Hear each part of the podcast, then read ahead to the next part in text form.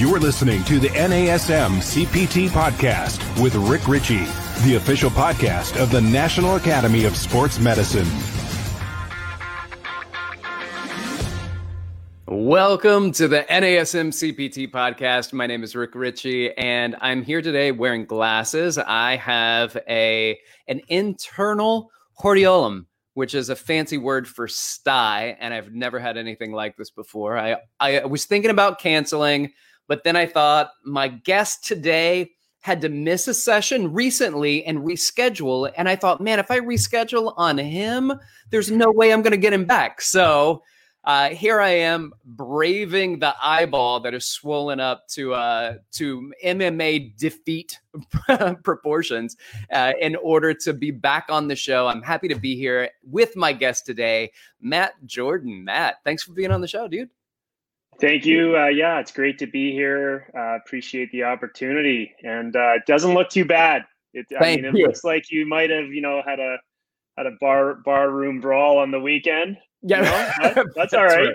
right. That's right. There was a, I, I'm telling you, there's like a there's a sad story, but I only cried on half of my face. So it's uh it's not it's not too bad right now. But I've I've taken some NSAIDs to get the swelling down to try to look reasonable. But I'm telling you, I've been I've been putting this this whole story on on my Instagram. I've been doing stories and a couple of posts, and I had no idea what it was. So I put it out there for anybody who wants to to yeah. chime in.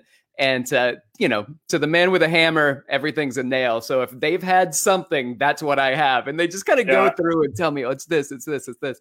Um, oh, I, I got to be honest, it's it's probably a little bit of all of it, and they're all kind of right. But uh, sure. it's been fun, and, and of course, I like when people put the caveats on there, like, listen, this is not a diagnosis. And I went, you know what? This is Instagram. So don't worry. I will never. we'll never hold you to account. Yeah, yeah, yeah, exactly right. This is not uh, medical advice. So, yeah. No, no medical advice taken. As a matter of fact, yeah. it's funny because I have a I have a client that's an ER doctor, and I reached out to him to ask him questions, and he asked so many questions. I mean, let's go down the list of what it could be. And then at the end of it, he said, I don't know, you should go see a doctor. So the, the difference between the Instagram crowd and the physicians is pretty vast. And sure. uh, a lot of questions need to be asked. But with that being said, a lot of questions need to be asked of you. So we're going to get into this. We're, today we're going to talk about strength and conditioning, but I want you to introduce yourself for for our um, our listeners here.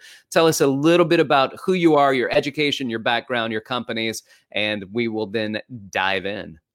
Yeah, no. Uh, so yeah, thanks. Uh, thanks very much, uh, Matt Jordan, and I uh, always call myself a strength coach first. I, I uh, worked out of our Olympic training center in Canada called the Canadian Sport Institute Calgary. It's one of four Olympic training centers. Uh, I moved here. I was super lucky. I met a guy named Charles Poliquin, who maybe your listeners yeah. may have heard of. Charles passed away a couple of years ago, but Charles was my strength coach when I was an athlete and okay. had no idea that you could become a strength coach as a career. Uh, I always loved the weight room and uh, yeah, long story short is I uh, did a master's in uh, muscle physiology. Um, it's you know my my work took me through five Olympic cycles with the Canadian Olympic teams, going to the Olympics and working with athletes and getting them on the podium healthy and safe. Um, went back to do a PhD in medical science, um, kind of I would say midway through my career. So sort of an odd time to go back because I was already kind of well established professionally, but I I felt I needed more, and, and the focus of my PhD was primarily around how do we develop better testing methodologies and training methodologies for athletes who've had ACL injury. And so I spent, um, you know, uh, published on that and present a lot on that. And, and where I land today is I, I head up sports science at our at our Olympic Training Center. I'm an adjunct professor at the university, so I've got a research program with grad students and I'm really proud of it. We, you know, we take. I love mentorship. I love, I love working with coaches, uh, especially coaches who want to become more scientific. That's how I've always seen myself as a coach who wanted to be more scientific. Um, and so we've got a great program. We mentor strength coaches. We give them an opportunity to get a graduate degree, a, a thesis-based graduate degree.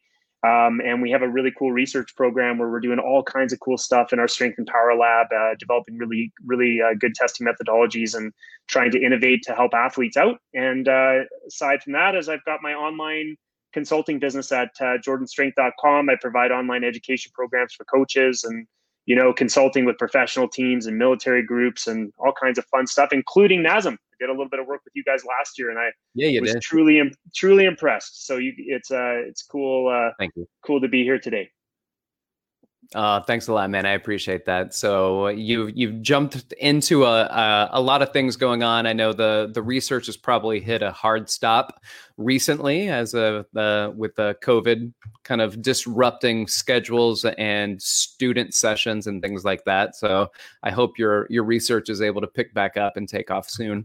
Uh, I yeah, have a couple of questions. Okay there. Yeah, go ahead. Go ahead. Oh, yeah. you are. Oh, fantastic! Yeah, Brilliant, man. yeah. Congrats. We're rolling. So yeah. Congrats. All right. So I have a couple questions. Everybody likes to put these two words together strength and conditioning. Maybe you could let us know what they are and what are the differences between the two of them so that when it's being said, we know what we're talking about. Oh, yeah. No, isn't that just the, yeah, I've had so many. Um, so many debates with my friends and colleagues over the fact that we call ourselves strength and conditioning coaches, and some people that's a badge of honor other people would prefer to call themselves performance coaches or Mm-hmm. performance mm-hmm. specialists. You know, I, I, I don't, I don't, um, I don't, uh, I don't necessarily uh, like to put my, my, my, myself into a box, nor, nor would I like to put it sort of rigidly defined. But I think at the end of the day, we are, you know, especially working with elite athletes, we are performance oriented. And so if you think about the expression of muscle power, from short-term maximal expression of muscle power like you know think about a weightlifter to the sustained power of let's say a track cyclist or a cross country skier or whatever you, you think of at that other end of the continuum mm-hmm. i always say that my job and, and and our job is to is to um, um, run that gamut and and uh, you know in, in terms of being able to optimize how athletes uh, express themselves on the field of play and so it's i know that's a bit of a philosophical answer but it's kind of what it's about, right? You're unlocking an athlete's potential. And right. even though we call it strength and conditioning, it's a continuum of the expression of, of, of, of force and power across that continuum. And you're, you know, you're playing this role of helping them unlock their potential. And every athlete is just a little bit different in terms of how they accomplish the goal of maximal, you know, that, that expression of the true peak of pinnacle of performance. Um, so I think that's what I would say. It's a, a puzzle, kind of like Sherlock Holmes coming in trying to figure out the clues and, and putting it all together into to the you know i always say the the perfect program to, to help that athlete uh, achieve their results uh, that that's good because I do want to get into the the Sherlock Holmes portion of this. I want to I want to find out, you know, pick your brain about uh, what you know and how you get into doing what you do. But I also want to point out a few things. One is that when we're putting together programs for people, especially athletes, we have to look at what it is that that we need to get out of it. And so many times we think, all right, well, uh, what is your the the fastest you can run? right what is the most you can lift what is the mo and when you look at it there's a there's a continuum of requirements like your top end speed let's say that you could hit 25 miles an hour great but very few sports are going to require that you ever get to that top end speed and if we're looking at things like soccer or football or baseball the chances of hitting that 25 miles an hour before the play's over is really low. So how what what's your acceleration speed right? So how fast do you get fast? What's your deceleration speed? How fast can you stop pivot change directions there's so many things and then we add the conditioning to it just because you're super strong or you can produce this force does that mean that you have the metabolic conditioning to be able to do it again for the next play and the next play and the next play? So yeah. when i when i look at at strength strength is a continuum as well. There's endurance strength there's uh, max strength there's speed strength and there's endurance to your max strength. There's endurance to your power. So there's a there are a lot of layers to it. And then your conditioning is your ability to to to repeat hit play again with the amount of rest that you're given. And of course if you're given prolonged amounts of rest in performance then you can have that during your your training. But you know mma and you're going three to five minute rounds um, that's that's a lot of conditioning and your strength can be really high and drop off quick but if your conditioning's not up then then you're not going to be able to make it very far Yeah, and there's and there's a cost there's a cost of there's a there's a cost of doing business there too because you know mm-hmm. as with any sort of scenario with with training is that you know to invest energy into improving a particular capacity or a particular ability. And I, I like to define capacities as you know like strength rate of force developments you mentioned speed strength which is sort of in that umbrella of, of rate of force development. Mm-hmm. you know the idea of you know to improve an athlete's capacity um, the reality is it takes time. And so you always have to balance out you know is this is this worth the investment? And you know having worked with um, you know lots and lots of olympians and, and in sports of all different types you know including uh, professional athletes as well that you know are, are in a broad range of sports what you know is that there's not one way to solve a problem right uh, an athletic problem and there's multiple paths to, to, to getting to getting success. And, and I always sort of realize that the best coaches, what they do is they put the, the sport performance first as the pinnacle. And their role as, you know, let's say developing strength or power, whatever, whatever uh, capacity it is that we're talking about, um, their their role is subservient to the master, which is performance. And I steal that quote from my great friend Jeremy Sheppard who's a who's a well known guy in the space of strength and conditioning research. But you know we are servants to the purpose which is performance and and we are we are here to serve that and and so we have to be really um, calculated and we have to be very specific about what we do to uh, to improve an athlete's capacities and abilities for the goal of making them a better athlete. And there's nothing more challenging than a coach who confuses that they're you know you ask them they say oh my, my what's, what's your purpose? On my purpose is to get them strong. That's not that's no one's purpose. Unless you're a weightlifter or a power lifter your purpose right, could very yeah. well be to make them strong. But you know our our purpose is to serve the competitive performance and and we have to be very specific and, and calculated about how we go about that.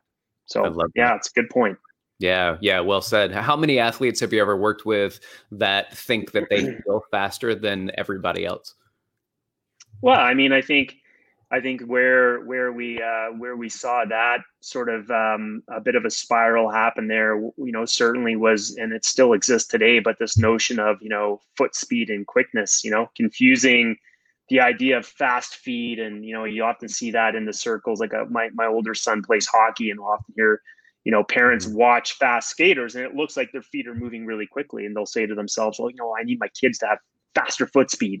Um, but I think I think the the difference between speed and foot speed and and true capa- you know the capacity to put force into the ground to move your center of mass um, you know there's a there's a um, there's a lot to it and and it's and it's uh, I always defer I got a uh, some really good friends that work in, in that domain with Olympic level sprinters. And and and I'll tell you this much is that um, yeah you you have a you have a lot of confusion around what speed is what it means how to improve it. And and um, it, it, takes a it takes a again a lot of skill as a coach to figure that out figure out the puzzle.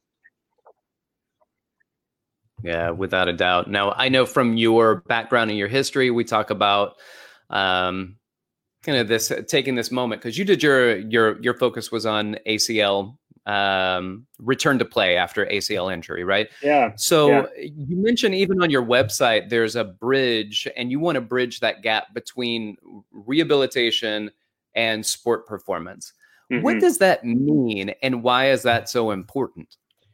I mean, you know, I, I can I can relay this story back to being a strength coach. You know, my my first real gig uh, as a strength coach was working with our alpine ski team, and and I can remember this athlete that she suffered an ACL injury, and I was a big part of her rehab, and uh, you know, got her back, and and you know, what did I what did I really measure? What did I really test? What process did I use to account for my confirmation bias to ensure that this athlete was as prepared as she could be to get back onto you know onto the snow. In this case it's a very high risk sport. And you know the answer to that question was i didn't i i, I knew i should be doing stuff right? But as a coach i was not equipped with the skills of a scientist to be able to use uh, use a data driven decision making process. I wasn't equipped with that in those days to be able to to uh, complement all my coaching skill. And I can remember getting the call about uh, she was probably back on snow about maybe eight months or so, and I remember getting the call saying, "Hey,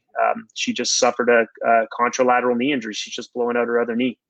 and I remember feeling a tremendous amount of, of burden and and uh, you know I guess responsibility for being like, did I really did I really check my boxes there? And that mm. that motive that motivation of you know of uh, you know making sure that I am doing right by my athletes. Um, especially in those environments, requires us to, to go beyond our guts, on beyond our eye. And you know, you talk to so many coaches and trainers who just really are using their eye and their their instincts to guide processes. And I not not discounting that. I think there's a lot of times where we need to nurture our instincts, uh, but ultimately, um, yeah, I, I I lived it firsthand, and so when I got back into uh, working with the alpine ski team. I had found um, a setup where we used uh, two force plates. So we had a force plate underneath each foot, and we can actually measure the contribution of the left leg and the right leg towards that the the hmm. propulsive mm. and braking uh, capacities of an athlete, let's say doing a jump, and we could compare to see what the asymmetries look like. I, I sort of developed uh, by an organic um, process of of constantly being curious and wanting to you know be more objective in what I was doing. I, I developed a, a, way of implementing this, and and honestly, uh, t- to that point, you know, it, it became you know that interface of how does a coach use science to drive decision making? And i'm not talking here about coming into the weight room and doing studies. I'm talking about as a mm-hmm. coach stealing from science to be able to account for um, our confirmation bias but to be able to generate some new knowledge for ourselves and and our processes around helping athletes and um, you know there's nowhere that that matters more than when you're helping people come back after injury especially when they've got to go back to a high risk environment um, and um, yeah, it's it's an it's a it's a it's a dance, right? Because you can't, you know, it, it can't all come down to the numbers and spreadsheets because you're not coaching a spreadsheet, you're coaching a real live person on the other side, right? You know, it's not it's not just numbers, right?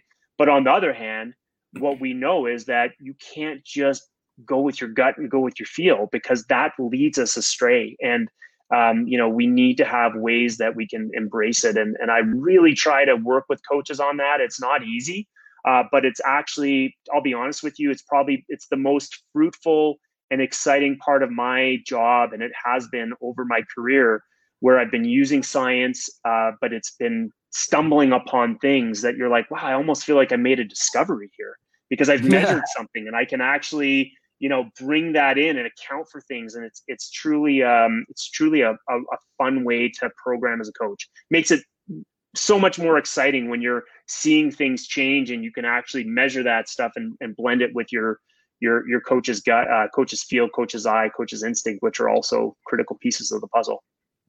There are a couple things that you mentioned. One is confirmation bias, and you've mentioned that a couple times. I'd like for you to just share with uh, with our people what is confirmation bias and how might we be biased and and and seeking the mm-hmm. answers that feed those biases uh, in our own programming. And uh, then I have another question about those asymmetries in the force plate, so that I just want to ask about. But let's yeah confirmation yeah. bias first. Sure. I mean, you know, I think I think confirmation bias is just one type of bias that all humans are prone to, right? And and it's mm-hmm. the idea that we tend to um, we tend to see the things that fit with our beliefs and we tend to discount the stuff that doesn't. So if there's someone presenting me with a series of facts, but it doesn't fit with what I care about, I'll have a tendency to kind of overlook that and into into into into you know focus on the things that that that fit what I want uh, to have happen. And you know, I'll just give you an example around you know athletes with an ACL injury. Like you know, you you you work with them, you spend months with them. Um, you know, uh, it's a long rehabilitation process 9, 10, 11, 12 months. And at some point in time, you become personally invested as a practitioner in this person's journey. And you want nothing more than to see this athlete get back to the things that they love to do. And at that juncture where we start to entertain the idea of them getting back to sport, let's say it's nine months, um, a lot of times you start to focus on the the the feeling of wanting to give them um, positive news. Like hey can, you know great job. You look good. You feel good. You know everyone's everyone's got this you know optimism and you tend to want to um, to to encourage them to progress along this continuum back to a high risk environment. And and i'll just give you a, a couple of examples of the number of athletes at that juncture that if they haven't been sort of tracked and, and monitored in a, in a really systematic way you can end up with an athlete that is at nine months post surgery that actually looks like they're four months post surgery and and that's and that's and, and that's using objective measures but yet the people working with them will overlook that to say you know i think you're ready because we believe in you and we believe in this you know we we, we want to give you this this we want to confirm our bias that all this hard work was worth it and you're ready to rock when in fact they're not. So that is an example of confirmation bias. Another type of bias that i think is really prevalent for us too is this uh, idea of kind of like a recency or a recall bias. Like you tend to remember things that are a little bit closer in time right? So i always say if you are a, if you're a uh, a coach who who let's say goes and gets a certification on the weekend that let's say the course is on looking at the foot. The next day when you show up on monday it looks like everybody's got a foot problem. You know kind of goes back to your point about the eye right? Like yeah yeah. you you you you fit everything into the context of what you remembered most recently. And and, and that's to the exclusion of stuff that you might have done in the past that was really good. Maybe it was that course on lumbopelvic stability and you kind of block that out to focus on the foot but you missed all the stuff around the, the spine and the pelvis. I guess my point is is that we're all human. We all are prone to this stuff. And, and i'll tell you the best way to, to kind of mitigate that is to be a curious coach and to always make sure that you're trying to bring the science behind the coaching. And that's a way to account for these things. I'm not saying that that, that is the the you know 100% uh, affixed to all issues because scientists also have confirmation bias. But at the end of the day it's um it's one way to become a little bit more data driven is a way that we can sort of account for some of these things. And the dual force plate system was one way that that i've been uh, you know integrating that into what we do at our training center to help athletes and to help drive our conversations around around athlete readiness so, a question about the force plate, and then I want to get into um, you know how do we measure, monitor, and improve athletic performance, especially for uh, the personal trainers that are part of our NASM yeah. family. But the force plate, uh, I'm just curious what it is that you're reading out of it, and um, mm. if there's if there's an issue on one side versus the other, you would assume that whichever side may have the issue, you're going to put more force into the other side. Are you trying to read maybe a protective mechanism? Are you trying to read strength output? What are you what are you reading, and then how are you interpreting that? Uh, yeah, I mean, f- fantastic question, and and uh, certainly it's one that I think um, you know for anybody who's listening and who wants to learn more about this, I think that you know uh, some of the stuff that I'll I provide through my website are courses around this because I think it is a it's an emerging area, but let's just let's just keep it really simple. Number one i stumbled on this by the way. It wasn't by it wasn't by design that i started using two force plates. It was the fact that we had zero budget at our olympic training center in canada for new equipment compared to my my friends around the world especially my american friends. And i'd been down at the usoc and i'd, I'd seen this equipment that a guy named bill sands was using there and he had these little force plates that cost 500 bucks a pop. And i was like 500 bucks? I can afford i can afford 500 bucks. But the problem is these things were super small. They were about a foot by a foot, maybe a little bigger. Um, and I was like, you know, there's no way I'm going to get a, a 200 pound or a 220 pound bobsledder jumping on this little plate. I'm going to need probably two of them um, to be able to like actually use. So I was like, well, I got to get, get two, but hey, thousand bucks, I can afford that. And so we got the plates. And um, I was like, this is amazing. As a coach, I'm, you know, working with athletes. A lot of them were injured. And I was like, this is pretty cool. I can actually like I would say it's like taking an X-ray or an MRI to your movement, right? Like what we care about as coaches is how do you put force in the ground to move yourself around the world, right? Like how do you put force in the ground to move yourself on the field, on the snow, mm-hmm. on the ice, you know? And and that's what's happening. And and and with this setup, I was like, oh, this is really cool. I am taking an MRI to your movement and I'm actually measuring the contribution uh, from the left side and the right side in terms of the forces that the system is generating, the person, as they push into the ground to either brake or or, or pr- propel themselves off the ground or to land. And um, you know, it was very interesting that if someone had a, a left side injury, that in a lot of cases you would see that that would be reflected in the shape and also the asymmetries that you would visualize in the curve. And I was like, this is great. I got a tool now. Like I've got a, yeah. I've got something that's actually really bringing meaning. And and you know, for all of your trainers out there who might be listening, who understand the FMS, right, or we understand mm-hmm. comparing the right side to the left side. This is a, a, a this is a way that we can use a data driven approach and really almost make an X X-ray picture of what that looks like, so you can start to see and, cool. and quantify that that that uh, that side of things when you are using the plates, you can use them in all kinds of tasks. You can use them in isometric tasks, like let's say a mid thigh pull. We've actually mounted one to a leg press. We've got a friend of ours who are welders, and we kind of welded out a, a single leg press for us that was cost us like 600 bucks. It wasn't a lot of money. We mounted a plate there so we could measure right and left forces. Um, you can measure it. We've we've tested uh, Olympic caliber weightlifters on these plates doing you know you know doing cleans um, and we we have as a part of our core test battery is a, a whole bunch of variations of jumping so uh, yeah. counter movement jumping drop jumping squat jumping single leg jumping reactive hopping and um, you know really what you're able to tease out from this uh, signal is you can tease out the eccentric movement phase so the where the where the phase where the athlete is putting the brakes on and we we alluded to that yeah. before you know and, and the idea that you know, as you unload and you start dropping down towards the ground, there's a phase where you've got to put the brakes on. So you're basically right. reversing the fact that you're accelerating downwards. We can look at how they accelerate up and off the ground, and we can look at how they land. And there's a direct connection between the force that you apply and the speed of movement. It's called the impulse momentum relationship. It's a going back to your high school physics classes.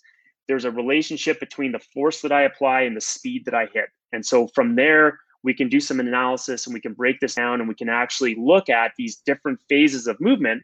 And specifically, we can look at the right side and the left side. And what this allows us to do is become a little bit more surgical in our programming.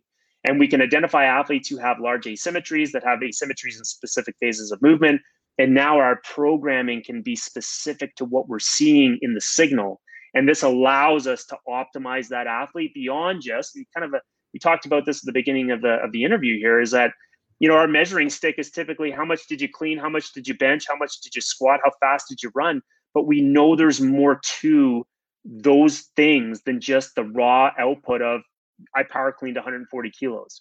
There's how you did that, and this is what this uh, system allows us to do: is we can start to measure and fine tune where the athletes got deficits, and then we can use our programming very specifically to address those problems. And you know one simple way is looking at athletes who might have high asymmetry on on on one particular side so one particular side's at a deficit. We can identify that stuff. I'll tell you this much a lot of times your eye will not pick these things up.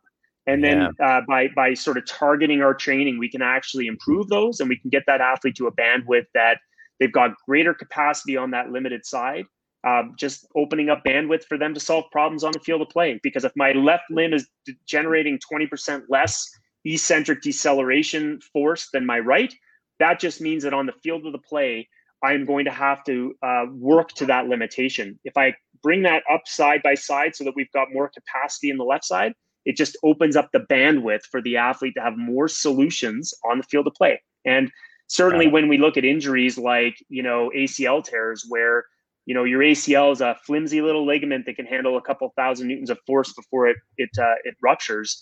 Um, you know that an ACL is not meant to be a primary mechanical restraint for an NFL football player sprinting down a field. It's it's there as a secondary restraint. The muscles are the key restraint that provide protective stiffness for the joint. And so at the end of the day, we're we're actually getting into this and being able to fine tune and identify these problems and and then use the information in a systematic way and hopefully. Uh, uh, work towards optimizing how we work with athletes uh, to help help them perform better and maybe fend off a few injuries here and there. I love that. Let's get into more about stuff like that. And this goes back to talking about how do we measure, how do we monitor, how do we improve athletic performance. So those are three things. What are some things that personal trainers, fitness professionals, and strength and conditioning um, uh, people that are are working as performance coaches. How can they? What are some of these things that that we can do to measure, to monitor, and to improve athletic performance? Yeah. Okay. I mean, listen. This this is uh, I love this. This is this is my one of my favorite topics, and and I, I think that this is a this is a really critical piece of the puzzle because where people get bogged down, and I've been there. You know, I, I don't I don't want people listening to the call being like, oh, there goes the PhD researcher talking about how easy it is to work with data. I mean, I have been there like your listeners fumbling around with my Excel spreadsheet and all this, you know, just being like, this is a, this is costing me way too much energy. This is not worth my time. I've been there. I, I know what that's like. So number one is you got to sort of realize your process. You're not, you're not trying to go from like a deductive reasoning where we start with theory and hypothesis and collect data. You're, you gotta, you gotta imagine yourself like Sherlock Holmes, right? you know you're coming up to the scene of the crime and you you want to know who killed the butcher and you're going to take out your magnifying glass and your fingerprint kit and your DNA kit and you're going to use these tools to help arrive at some sort of explanation for what you think might have explained the the death of this butcher in a very similar way when you're working with an athlete or a client you're trying to use your tools to arrive at what does this person need and there's going to be some stuff that's going to be like, tell me what you think you need. And that's a that's hey, let's be honest, that's that's a really important question. Yeah. But the tools that you're using are going to be those that allow you to be like, okay, here's what you think you need, but now let me do some sort of process assessment.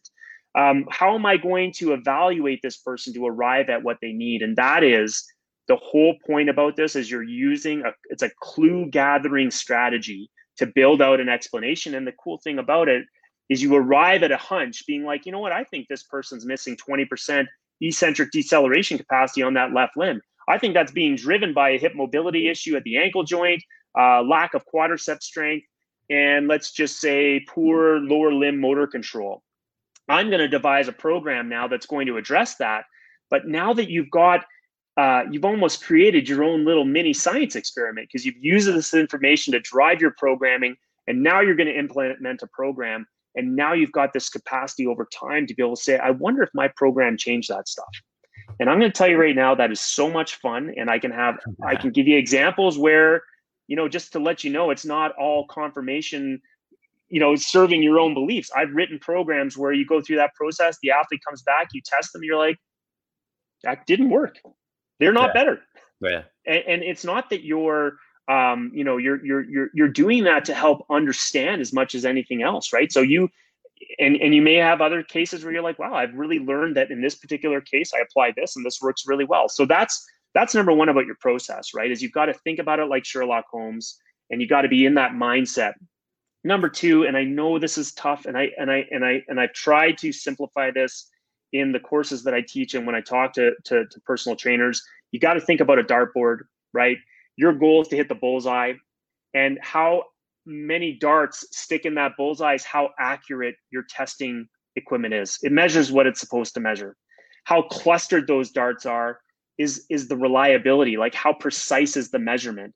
And you can have you know you can have really good precision with a test but it's off the bullseye or mm-hmm. you could have generally hits the bullseye but it's not super close right it's not super accurate and those are real limitations depending upon the environment that you're in. Because when I work with elite athletes, I might expect that from one day to the next, or a week to a next, or cycle to the next, we might see a percent or two of change. So if my system has noise that's 10 or 15%, but I'm looking for a signal that's a couple percent, I'm never going to see the signal and it's noise. So I have to understand a little bit about how to tighten things up so I can see the stuff that I really want to see. And that would be number two is you've got to make sure that when you use test, if you're going to use a data driven decision making process, you got to kind of understand how to get your measurements as tight as possible. And it takes some practice, right? I, have got some great grad students right now that one of my grad students is looking at how hip strength shapes how people land because we deal a lot with like snowboard, mm. snowboarders and freestyle skiers, right? And we need to understand does, does hip strength contribute meaningfully to how those athletes land? And his first round of testing, my grad student's name is Drew Lawson, great guy. Um, he he um, first round of testing, his noise was like let's say 12%. So from one test to the next, 12% noise. That would mean that an athlete would have to improve more than 12% for him to say, yeah, I think something happened here. Yeah. And we're like, well, that's going to be kind of tough because I don't know any athlete who's making a 15% gain in hip abduction yeah. strength over the long term, right? So he's been working on that and he's got his measurement error down to now it's like four to six percent. Okay. Now we're in a range. Yeah, but it took him some practice. He's like, oh shit, I gotta I oops, pardon me, I, I okay. dropped a little S bomb there, but hey, we're all good, right? Um, but I got, you know, he got his measurement error down and now he understands how to be a little bit more you know he understands what that's going to mean. So that's a huge a huge piece.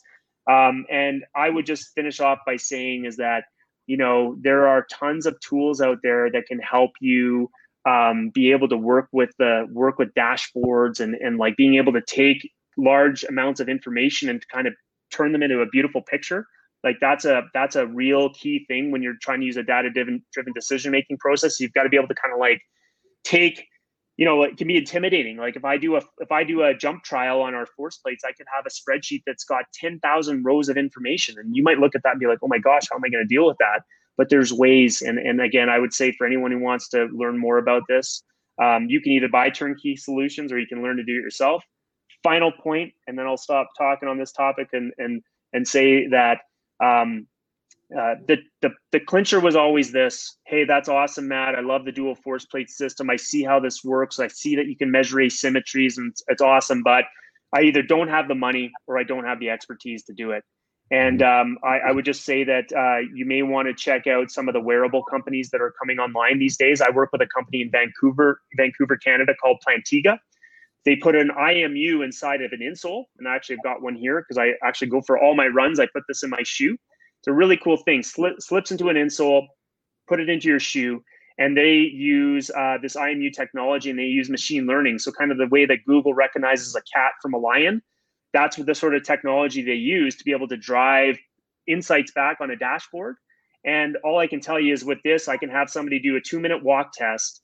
And after an ACL injury, um, the system can predict to within a cup, like a few weeks, where that person's surgery has occurred. So um, there's huge wow. insights that can be driven from this. And all I got to say, it's like taking your FMS, which we're all familiar with, where you have people do overhead squats and you grade them and you're using your eye to kind of judge how they move.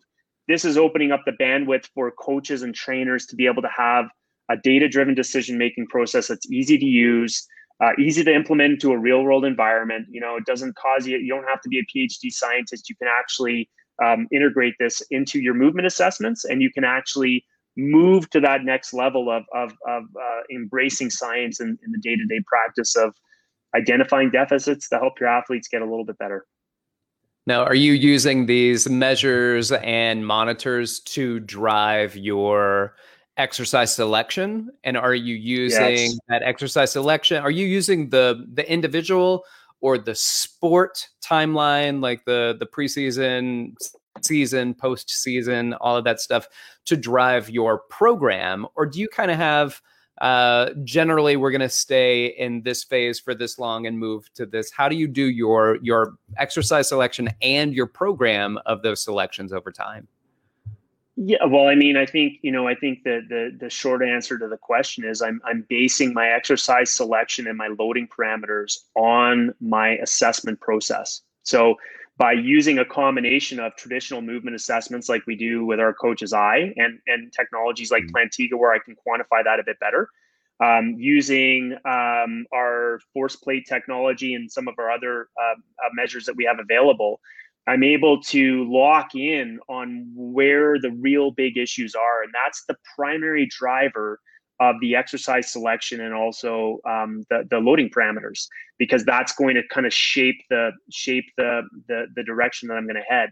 Um, to just give a little bit of sense too, I think that as part of my intake process, I'm also um, I'm also using that athlete's experience as well to understand, you know, what's worked well for them in the past. You know, do they have mm-hmm. any um, are there any underlying contraindications for a particular movement? Having worked with Olympic athletes in, let's say, speed skating and cross country skiing, I can tell you that some of the athletes love the weight room, some of the athletes could care less. So, sure. you know, investing all kinds of energy into teaching them Olympic lifts, it just wasn't it just wasn't part it wasn't worth the time so i need to have you know ways that i could accomplish the training effect but have the exercise that would be easy to learn easy to implement so there's all of this sort of analysis going in into my selection of exercise um, and and some of it's coming from the data that we're collecting and some of it's coming from you know the, how i interview athletes and how i track their progress and i i would say that more and more and more um, moving away from the idea of a preset idea of what periodization should look like so if you're still making gains on the program I gave you, and you know, my instinct says, well, you know, every three weeks we change the program, but we're into week four or five and you're still improving. yeah. you know, I might actually stick there and say, hey, let's like let's keep it going, right? Like let's let's keep the exercises in there. They're working for us. And and let's, you know, make subtle shifts in the loading scheme so that we still uh, avoid the stagnation in the plateau, but let's maximize what we can get from this. Um, there's also, you know, back to drivers of, of choosing exercises, there's also realities, you know, for example, anybody listening to this call, we all know, right? Like, when do you really feel that delayed onset muscle soreness? It's typically after you've made a big switch in your exercise selection. So, moving from, let's say, an emphasis that has, let's say, more, um, you know, back squatting and trap bar deadlifting to more split squatting, right? Like, you're going to feel it in your adductors and you're going to feel it in, in your high hamstring. And um, you know, certainly with athletes, we always have to be cognizant of the fact that when they get into their competitive season, we are serving the purpose. I go back to that, right? Our my job is not to make them strong. My job is to serve the purpose, which is to help them perform. And very often, what we'll see in those settings is that you know we'll stick with the same exercise selection for several months in a row uh, because we know that we need to maintain what's there, not necessarily try and provoke an adaptation. And so all of these things I think would come back to to that to answering that question. And and you did touch on the word monitoring, and it would be something I would throw in there as well to my previous answer is that if you want to be able to track changes in your athletes, you've got to have a relatively high frequency of being able to collect information. And and you know, the more complicated testing gets and the more complicated that side of things become, the harder it is to implement. And so all I would say is you get to a regime where you're able to pinpoint on the things that you need for the sport or the athlete. You can get this information and ensure that um, you know, again, back to the idea is like, how do we drive that? Well, we if you're making progress, we're sticking with what we're doing. And when we start to see changes in those trends, that's when we typically will pivot onto um, you know a new strategy to provoke the adaptation that we're looking for. I do appreciate it. And I know one thing that you mentioned before, you said the words you're not coaching a spreadsheet and getting information back from people. Because here's the thing yes. we can put down on paper what we believe to be the best program ever written, ever. And we can deliver that to that person. And there can be so many caveats within this person that, you know, the, the program's great. The program for that person may not be great. And I remember I was working with um, with an athlete, and at one point he was like, "Look, man, I just can we do some bench presses?" And I was like, "Man, I mean, that's not really our program, but you seem like you're going to be heartbroken if we don't do some. And, he, it was like his second time asking. I was like, let's let's bench press. Let's let's bring 100%. joy to your gym life.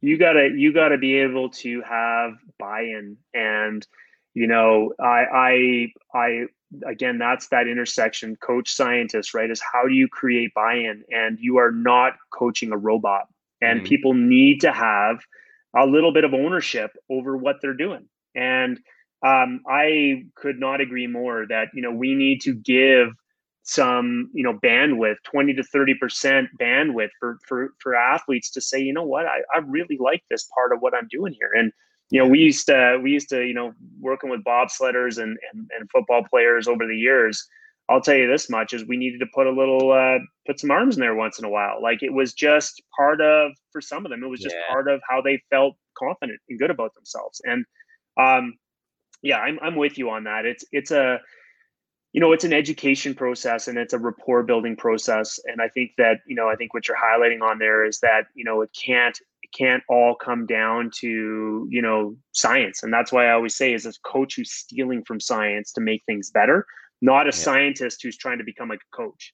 And uh, right. we know as coaches that you're connecting with people, and you've got to be able to have like your conversation with your athlete. Hey, like I want to do a little bench press. You know what? All right, yeah, let's do it. Like let's let's do it. Let's make sure we still have the core things that you need in there, and yeah. let's make sure that you're bought into to why that stuff works. And let's let's have a little bit of room for being able to negotiate. If that's going to help that athlete buy into you and and to feel good about it, totally worth it. Oh, I used to be that trainer that was like, I'm the I'm the coach, I'm the trainer.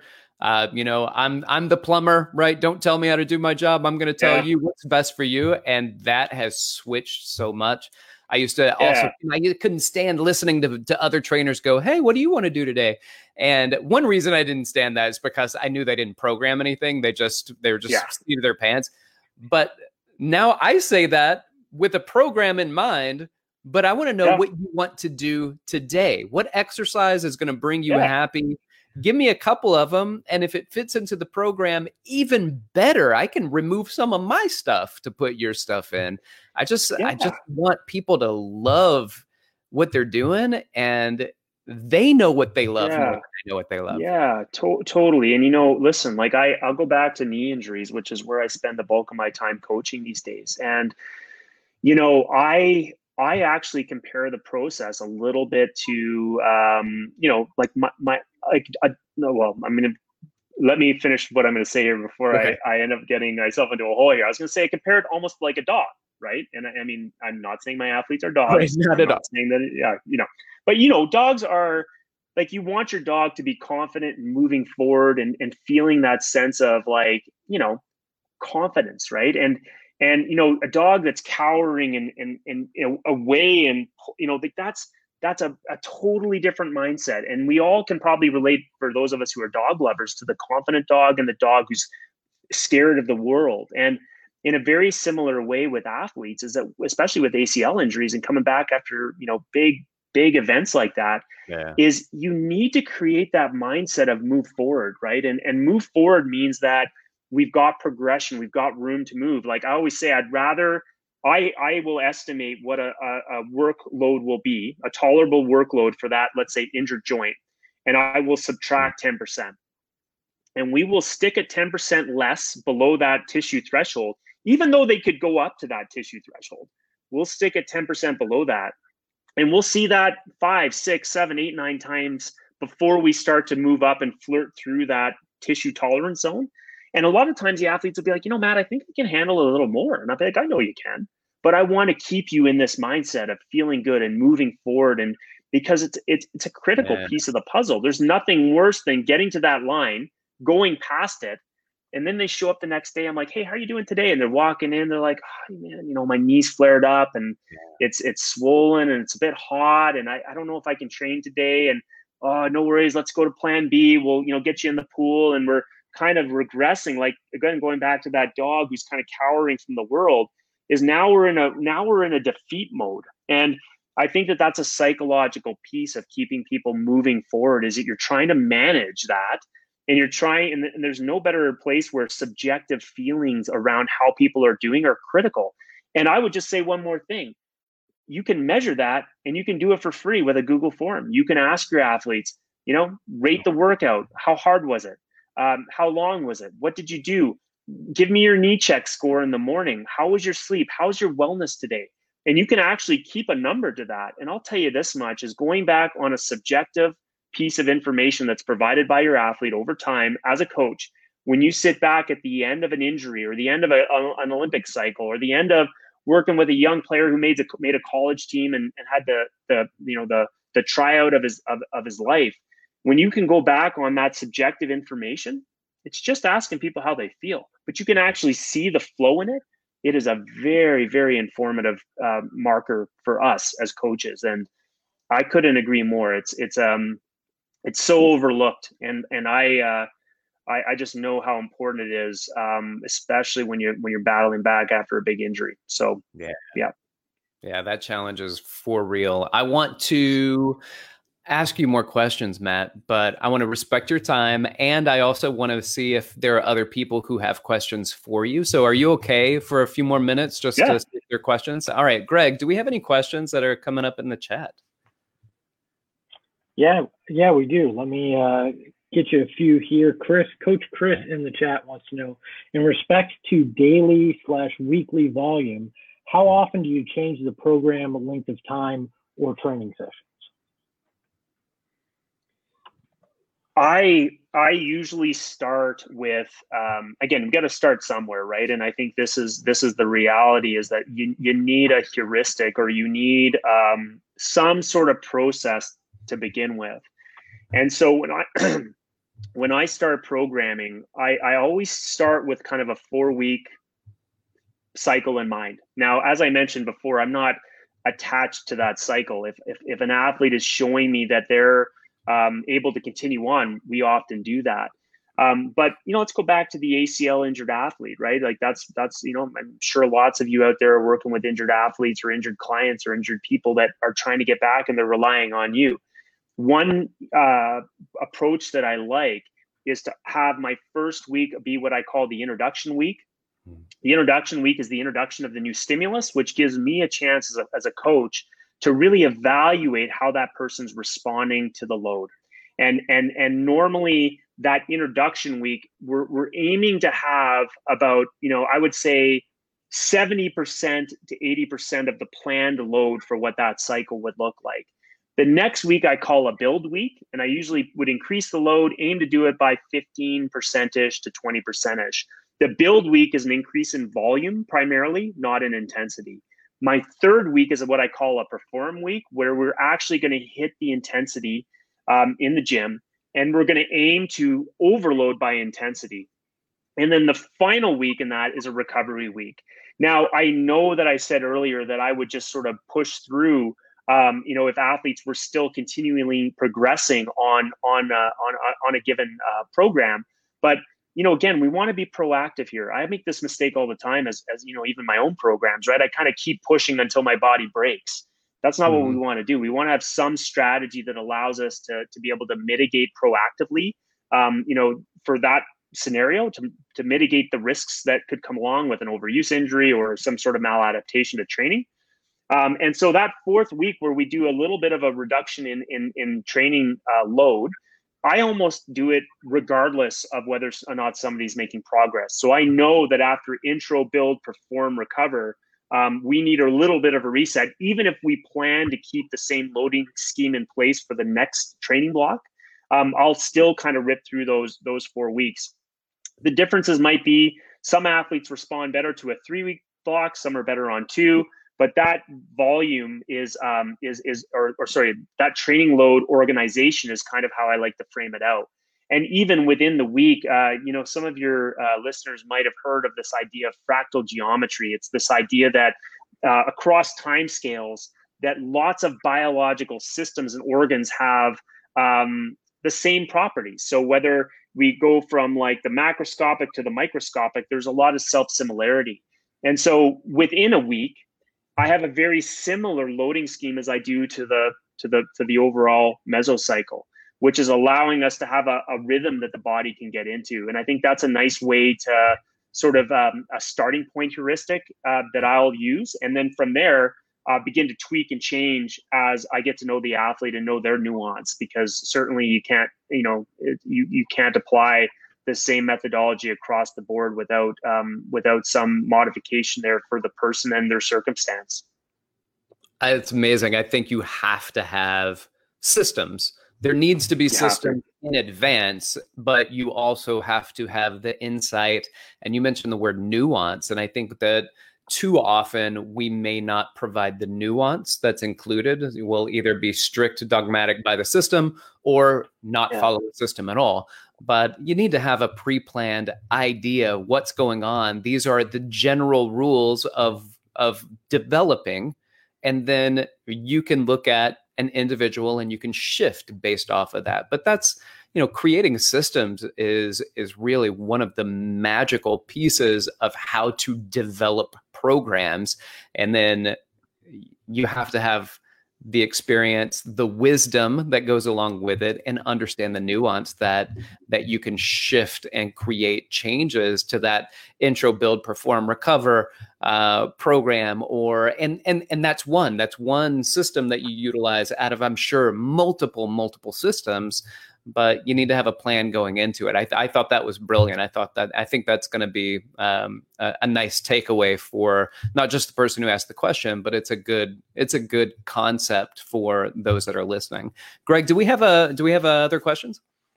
Yeah, Noah in the chat wants to know uh, when you're collecting the data from your athletes, like you talked about, how often are you comparing the, the data that you're collecting to make uh, make decisions off of? Well, I mean, so to, to frame this up, um, when we are in intense training periods. And and I, I, would say, you know, to make sure that we're we're cognizant of this is that anytime you're asking an athlete to do a test, it's actually a demand on them, right? So you need to you need to remember um, you know, there's going to be times where you kind of pull back a little bit from your monitoring to give that athlete space to not feel like they're having to constantly be evaluated. And, and, and I think that's an important caveat to the answer I'm about to give. But when we're in intense training periods, I typically pull my data Monday morning. If we if we have a rest day on Sunday, and I and again I'm not attached to the six days of training with a rest day on Sunday, but conventionally with the athletes we work with, typically it's a, either a, a, day off in the middle of the week middle of the week and a day off at the end of the week or day off at the end of the week as, as being our primary rest day i always use my monday morning as my anchor point and what i'm what i'm trying to answer the question of is if i have a training if i have a loading scheme that goes intro build perform recover i'm asking the question is the athlete on monday morning fitting according to what my expectations are for where they should be in my training cycle and it's either yes, all systems go, green light, follow plan as usual. Uh, B, the athlete's actually not showing a response to training because the training load is not enough. So I need to actually increase the, the load on them.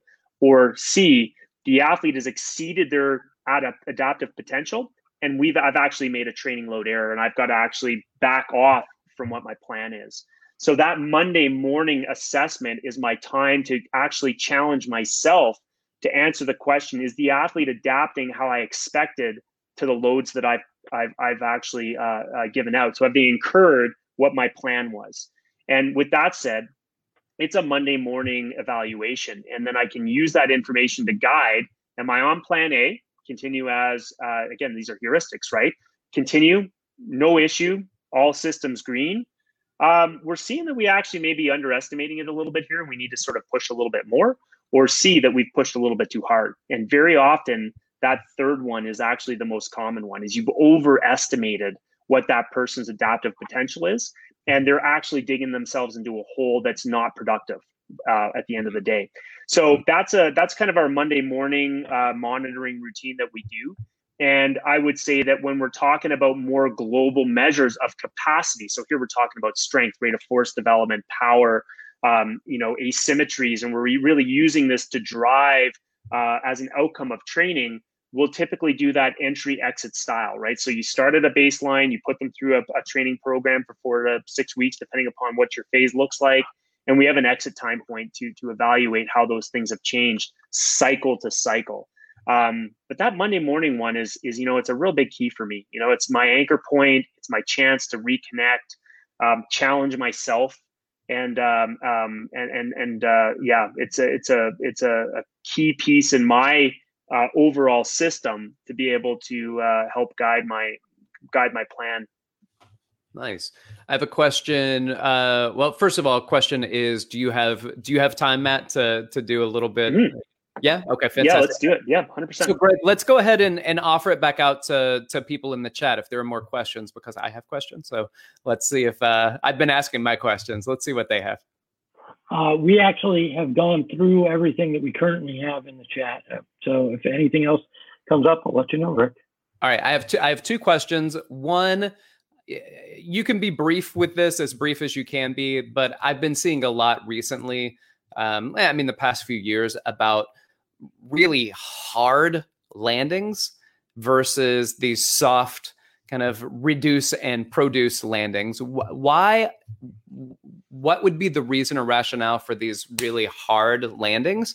And then, um, how does that relate back to what people are trying to get out of that? What are the outcomes of that?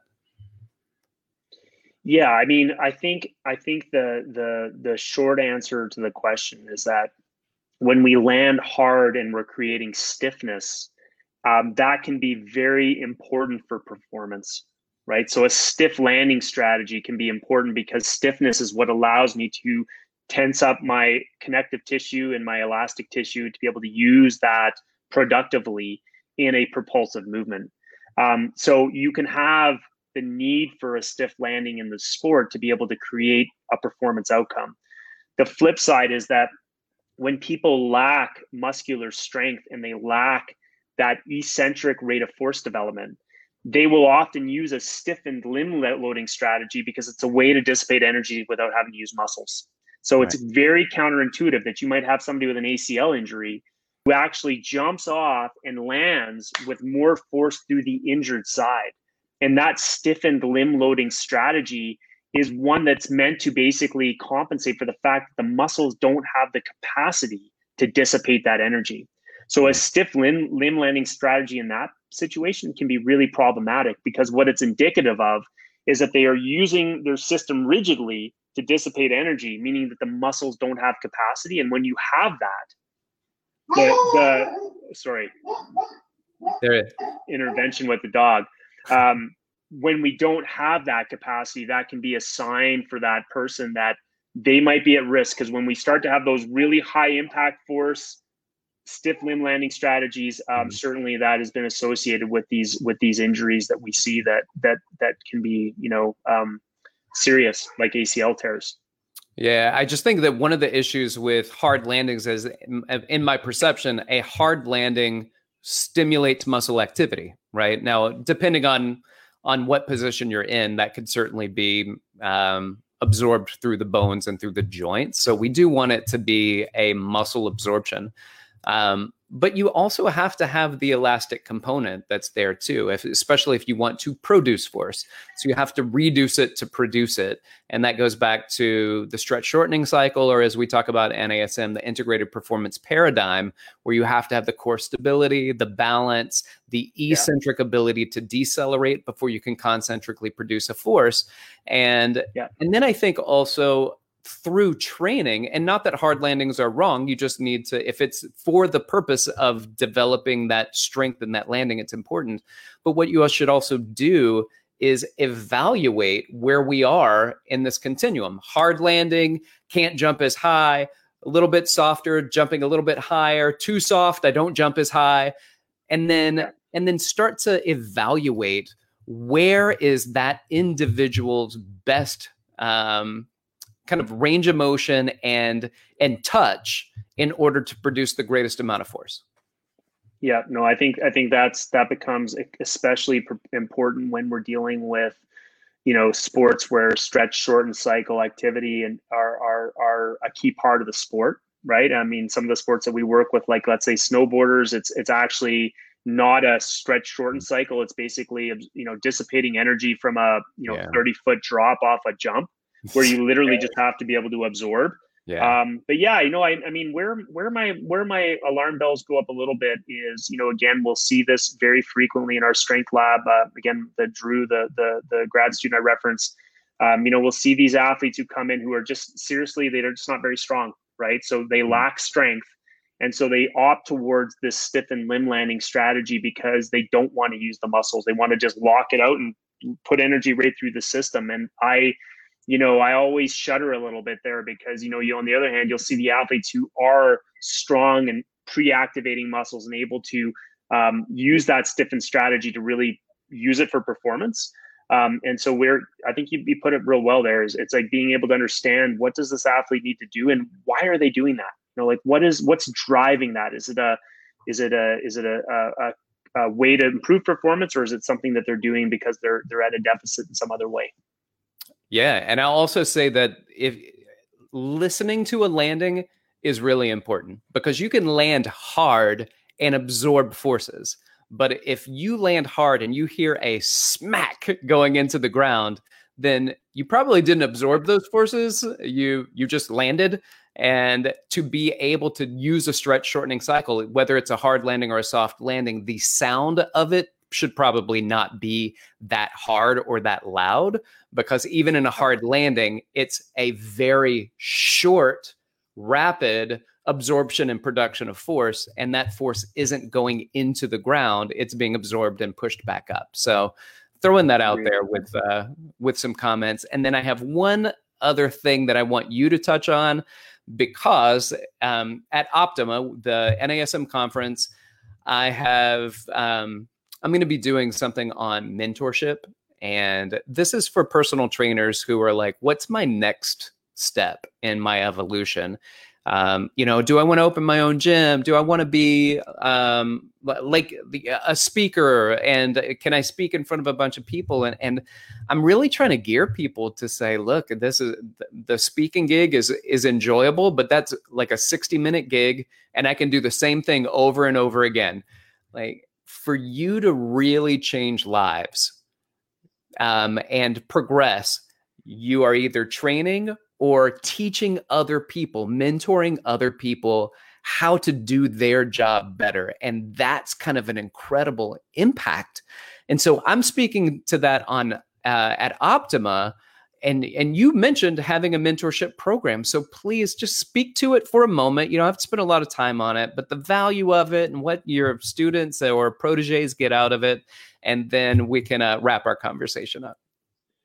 Yeah, I mean, you know, I I I think that you know you've got to you know it's like anything, right? You you've got to put your you got to lead with your heart and lead with the things that you care about in in uh, in life. And I I believe uh, strongly in the in the role of acquiring knowledge and, and and giving mentorship. And i also believe strongly in the idea that we need mentorship ourselves across our lifespan. Amen. And and so that is a sort of a value i live i live by. Um, working with coaches you know i am trying to create a pathway to help um, coaches and trainers and personal trainers and sports scientists trying to create a pathway to make this world a little bit easier when it comes to having to embrace data. It's it's everywhere, whether it's a wearable or whether it's a you know a force plate or whatever. It's overwhelming, and you hear this all the time. Like I don't even know where to start.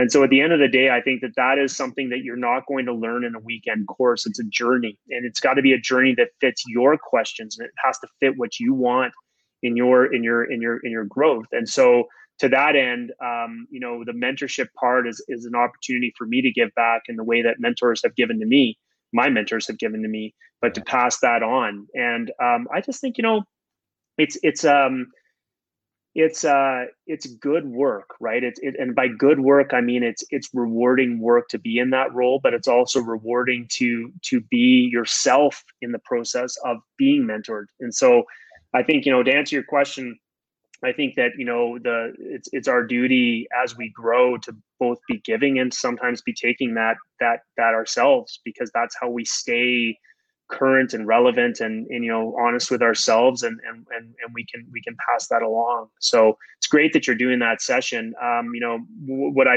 again it's it, online opportunities for mentorship i think are better than ever um, and and certainly I look at it kind of in a threefold thing. Like there's what you there's what you learn into the in terms of the nuts and bolts of like the how tos. How do I write a program? How do I do run a test?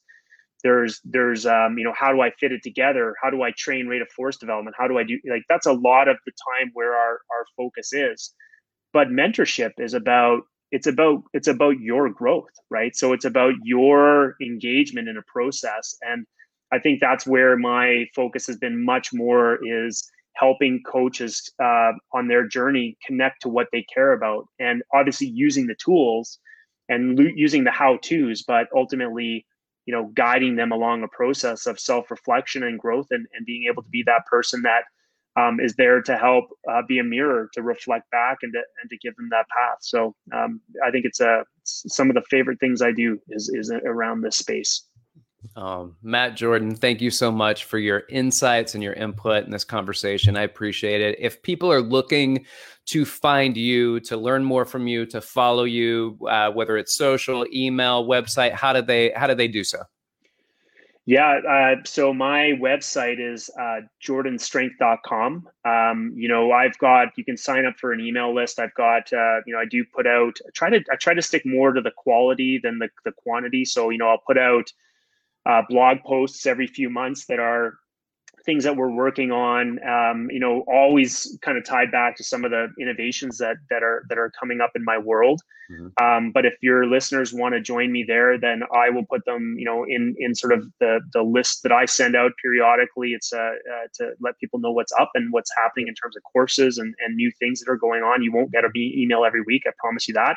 It'll be you know a couple a few times a year Um, and then my Twitter and Instagram handle is uh, at Jordan Strength. So um, you know, Twitter and Instagram are places where I, I, tend to focus. You know, not on you know not what sort of workout I did in the morning, but trying to give you guys, um, give the world uh, the innovations and some of the things that are happening and, and ways to think about the challenges that we touched on here today. So uh, please follow me there, and um, yeah, I really look forward to making some connections, and and uh, always love to hear from people. So write me, let me know how you're doing, let me know where you need help, um, uh, and I'm, I'm here to answer myself and, and to give you to give you the best of me uh, in your journey towards becoming a better coach or trainer.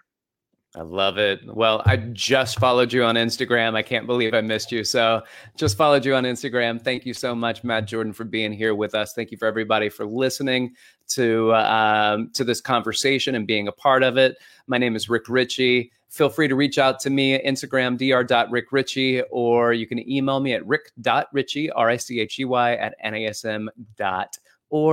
This has been the NASM CPT podcast.